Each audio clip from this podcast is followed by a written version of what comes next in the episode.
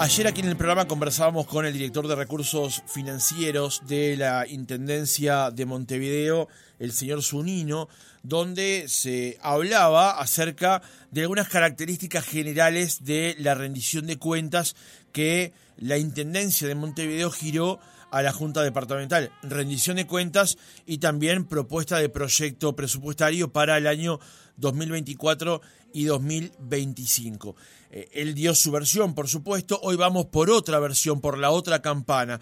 Pero además en las últimas horas se ha sumado un nuevo elemento, que es el de la vieja tasa de inflamables. Ustedes recuerdan que la tasa de inflamables era una tasa que la Intendencia de Montevideo le cobraba a Duxa por la distribución de combustibles aquí en Montevideo. Duxa, ANCAP, operó contra ella con un recurso de constitucionalidad. La Corte de Justicia le dio la razón a la empresa distribuidora de combustibles y ya no se aplicaba para sí. La Intendencia giró a la Junta Departamental un proyecto para eh, justamente anular esa tasa de inflamables. La novedad es que ahora la Intendencia de Montevideo propone crear un impuesto que recaude lo mismo que recaudaba la tasa de inflamables y lo ha llamado un proyecto para reestructurar aquella tasa que se declaró inconstitucional. Así lo decía el director de Recursos Financieros de la Intendencia, Mauricio Zunino. Nosotros como Intendencia de Montevideo estamos reestructurando una tasa que es del año 65, que tiene ya muchísimos años y que obedecía, digamos, también a determinadas particularidades, y en el sentido de que la Suprema Corte de Justicia declaró la inconstitucionalidad para el caso de Duxa en este, en este punto concreto, nosotros procedimos a hacer esa reestructura que nos permite... Eh, cumplir con los dictámenes que efectivamente la Suprema Corte eh, nos ha planteado. En este sentido, la idea es eh, que vamos a tener esta, esta reestructura, nos va a permitir llevar adelante parte de los programas vinculados a Montevideo Más Verde, tener eh, camiones circulando con cargas peligrosas, explosivas, inflamables, eh, que deterioran además las condiciones este, urbanas y de vialidad, este, hace necesario que tengamos eh, que reestructurar este, este mecanismo de acuerdo a lo, que efectivamente como nos dictaminó la Suprema Corte. Recuerden que a partir de lo que fue la declaración de inconstitucionalidad de esta tasa de inflamables, el combustible bajó 22 centésimos por litro. Esa es una de las dudas que genera la posibilidad de crear nuevamente este impuesto. La otra es la pertinencia del impuesto en sí mismo. Vamos a conversar de esto esta mañana con el edil del Partido Nacional, Javier Barrios Bove, que está en línea con nosotros. Edil, ¿cómo le va? Buenos días. Buenos días, ¿cómo están? Muy bien, muchas gracias por atendernos. Edil, ¿cómo recibió la noticia de que la Intendencia, como dijo, busca reestructurar la tasa de inflamables creando ahora un impuesto que recaude lo mismo que recaudaba esta tasa? A ver, primero, eh, la tasa quedó claramente que, eh, claro que es fue inconstitucional. Eh, la Intendencia estuvo cobrando durante muchísimos años algo que no estaba habilitada a cobrar. ¿Por qué? Porque la Intendencia, una tasa es algo que tiene que tener una contraprestación y la Intendencia no brindaba ninguna contraprestación, no hacía, por ejemplo, ningún análisis y tomaba ni, le brindaba a los camiones que dice el ingeniero Unión ninguna norma o ningún artefacto de seguridad mayor. mayor. Pero además con esto que, la Intendencia, este impuesto que pretende eh, eh, establecer la, Intendencia de dudosa constitucionalidad, este, lo que está haciendo es su, crear, crecer su afán recaudador. Y una injusticia, porque el impuesto dice para todo aquel camión eh, de combustible a granel que cargue o descargue combustible a granel. y, Montevideo está haciendo una trampita porque sabe que en su territorio está la planta de la tablada, donde carga combustible todos los camiones, no solo que abastecen Montevideo, sino que abastecen todo el país. Y, y los que van para, para, para el interior no pasan por la mitad de Montevideo agarran los accesos de Montevideo y se van al oeste o por la perimetral después se van al este. No utilizan la vialidad de Montevideo, no corren riesgo los, los montevideanos, que además vemos todos los días pasar camiones de combustible y nunca ha habido ningún inconveniente. El afán recaudador de la Intendencia quiere buscar tapar el error, la inconstitucionalidad que había declarado la Suprema Corte de Justicia con este impuesto, como digo, de dudosa constitucionalidad.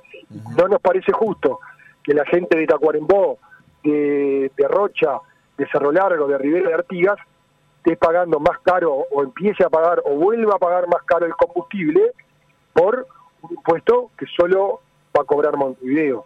Parece algo de locos, parece algo este em, solo justificable, reitero, por el afán recaudador de la Intendencia de Montevideo, y que tiene dudosa constitucionalidad, porque además la fijación del precio de los combustibles y todo lo vinculado a los combustibles está establecido por el gobierno nacional y no por el gobierno de Cuando usted habla de dudosa constitucionalidad, ¿a qué se refiere? A ver, este, los gobiernos departamentales no pueden crear cualquier tipo de impuestos. ¿ah? Están establecidos en el artículo 297 de la Constitución los impuestos que se pueden crear. Ahí en el literal 6 hay unas palabritas que podrían llegar a eh, justificar o darle o darle entrada a este proyecto de la de la, de la Intendencia de Montevideo. Pero vamos a leerlo, Edil, vamos a leerlo, cosa aclarárselo a la audiencia. El artículo 297 dice serán fuentes de recursos de los gobiernos departamentales decretados y administrados por estos. Hay eh, 13 numerales. El sexto dice los impuestos a los espectáculos públicos, con excepción de los establecidos por ley con destinos especiales, mientras no sean derogados, y a los vehículos de transporte.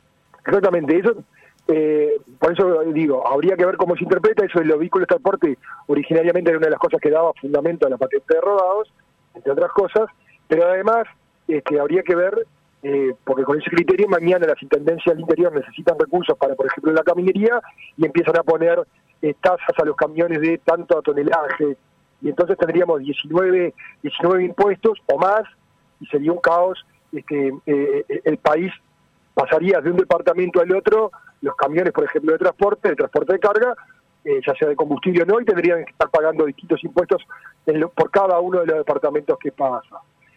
creo que el espíritu del constitucionalista no era eso, pero bueno, eso después que, que se vote, que se discuta en la Junta y que se vote en la Junta, capaz que muy, muy, probablemente las, los sellos que distribuyen eh, combustible tendrán que accionar nuevamente ante la Suprema Corte de Justicia y ahí se verá si es constitucional o no. Lo que sí es claro es que es inoportuno.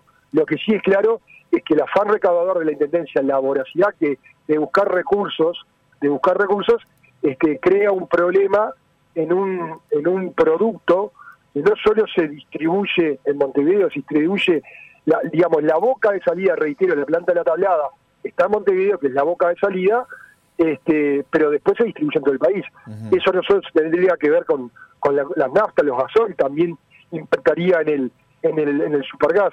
Por eso me parece que es una medida este, desatinada de la Intendencia de Montevideo que este, eh, busca de alguna forma una, una especie de revancha con lo que le había dispuesto la Suprema Corte de Justicia. Claro, justamente esa es la pregunta, eh, Edil. En rigor, la Intendencia cobraba un impuesto, una tasa que a juicio de la Suprema Corte de Justicia es cobraba un impuesto encubierto con el nombre de tasa, cobraba un impuesto encubierto con el nombre de tasa y que la Suprema Corte de Justicia le dice que no lo podía cobrar. la Intendencia cobraba una tasa declarada inconstitucional por la Suprema Corte de Justicia y ahora la Intendencia, para no dejar esos recursos, crea un impuesto que tiene eh, la misma recaudación que la tasa, digamos. Y usted entiende que justamente allí podría haber esa inconstitucionalidad. Digamos, la intención de la Intendencia es no dejar de recaudar ese dinero. Exactamente. A ver, eh, habría que analizar bien en este momento los porcentajes. Eh, tengo claro el porcentaje de la, del nuevo impuesto, no tengo claro el, porcentaje de, la, de la vieja tasa eh, para ver si recauda más o recauda menos, algo por ejemplo similar a lo que eh, ocurrió con la contribución urbana en Montevideo, que aumentó por un lado y después dijo que la bajó y se quedó con una diferencia la Intendencia de Montevideo. Yo no estoy tan seguro si va a recaudar lo mismo. Lo que sí estoy seguro es que esto va a terminar impactando en los bolsillos no solo de los montevideanos, sino de todo el país, porque usted mismo dijo, cuando la tasa se disminuyó, se bajó el precio del combustible. Ahora, si la tasa vuelve, va a haber que aumentar el precio de los combustibles. No, reitero, no tiene lógica que eh, quien usa el tractor en, en 33 o un auto en Artigas y nunca viene a Montevideo tenga que pagar un impuesto en el combustible o que le trasladen en el precio del combustible un impuesto que fija Montevideo. Edil, le cambio de tema, seguimos con la rendición de cuentas. Eh, pero el artículo 96 del proyecto de rendición de cuentas de la Intendencia establece lo siguiente. Lo voy a leer para que quede claro. Entiende disponer de conformidad con el convenio celebrado entre la Intendencia y ADEOM, cuyo texto fue aprobado por la resolución tanto y tanto del 15 de abril de 2021, que si los ingresos anuales reales de la Intendencia de los ejercicios 2024 y 2025 superan los niveles registrados en 2019, se destinará el 40%, un 40% de los mismos, a incrementar la masa salarial. ¿Nos puede explicar este, cómo funcionaría este mecanismo y por qué se propone esto por parte de la Intendencia de la rendición de cuentas? Intento explicárselo, pero desde ya le digo que nos parece un disparate. O sea, tomando como base la recaudación de 2019, si en 2024 y 2025 la recaudación, o sea, lo que pagamos todos nosotros por impuestos, pagamos más impuestos que en 2019, todo lo que se pague en más, o sea, en mayor cantidad, se va a, se va a eh, dividir 60 se lo queda la intendenta, la intendencia, perdón, 40 se, lo, se va en, en sueldos eh, dentro de los funcionarios municipales. Es una locura, porque eh, Montevideo lo que necesita es cambiar su, su la forma de distribuir sus, sus egresos. Calculemos que más del 50%, casi 60% son retribuciones personales, son, son sueldos de la Intendencia de Montevideo. Un 30 y pico son, eh, son eh, gastos de funcionamiento y apenas un 10 inversiones. Lo que tiene que crecer en el presupuesto de la Intendencia, lo que tiene que gastar más la Intendencia es en obra, es invertir más, más de ese 10%, para cambiar Montevideo, para tener la Montevideo que nosotros queremos, con mejores plazas, mejores calles, más limpia, con mejor transporte, etcétera, etcétera, con paz iluminada, necesitamos mayor inversión. Si la inversión sigue siendo de un 10%, es algo de locos. Y que todo lo que se recaude más este, sea un 40% para aumentar los salarios de los funcionarios municipales parece loco. Por ejemplo, le pongo un ejemplo.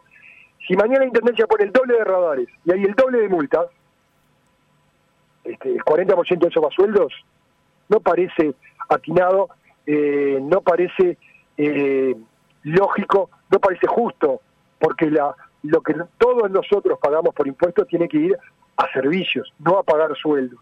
Recordemos que la Intendencia tiene unos 8.400 funcionarios aproximadamente, eso sin contar todas las empresas tercerizadas que prestan servicios para la Intendencia. En definitiva, tendremos unos 10.000 personas que trabajan para la Intendencia. Y Montevideo está como está. Por eso yo lo digo, lo que se recaude, hay dos cosas. Si con el dinero que tenemos se pueden hacer mejor las cosas, tendríamos que bajar los impuestos y la carga impositiva y aflojarle la cincha al contribuyente. Y si no, con la misma plata lo que tenemos, o si entra mayor cantidad de recursos, hacer más obras, no seguir pagando más sueldos.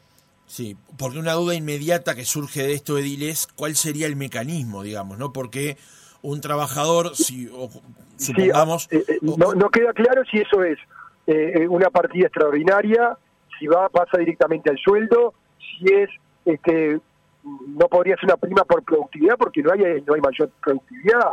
Entonces, ¿qué pasa eh, en 2026. Si se recauda menos de, eh, de 2019, ¿se vuelve para atrás? ¿Se le, ¿Se le saca lo que la gente cobró en 24 y en 25? ¿O ya es un derecho adquirido? Bueno, todas esas, todas esas complejidades, toda esa problemática hay que analizarla muy bien. Y como dice usted, eso está acordado en el convenio con ADEOM. Esas son las cosas que la Intendencia acordó para obtener paz y tranquilidad y que no hubiesen conflictos en este, en este quinquenio. O sea que, por ejemplo, este instrumento usted entiende que es en la búsqueda de paz sindical, digamos. Y sí, el convenio, a ver, el convenio que, que obtuvo eh, ADEOM con la Intendencia fue muy bueno para los trabajadores, este, tal es así que en este, en este periodo casi no hemos visto, no hemos visto eh, medidas de lucha de los trabajadores de la Intendencia. Entonces, eh, eh, ha sido tan bueno que lo que compró, como se dice vulgarmente, lo que lo que hizo dando estas estas este estas estos aumentos este, de esta forma es paz sindical es como cuando se pasó de, de, de, seis de ocho horas en la administración Vázquez se pasó de ocho horas lo trabajaban los funcionarios municipales a trabajar seis o cuando aquel convenio que firmó Mariano Araña, Arana, que después terminamos todos pagándolo durante muchísimos años y la Intendencia se tuvo que comer este, eh, juicios millonarios porque después no se podía cumplir. Recordemos todo eso. Esto es similar a eso. Javier Barrios Bove, edil de Montevideo por el Partido Nacional, gracias por haber estado otra mañana con nosotros. No, le agradecido soy yo y siempre las órdenes.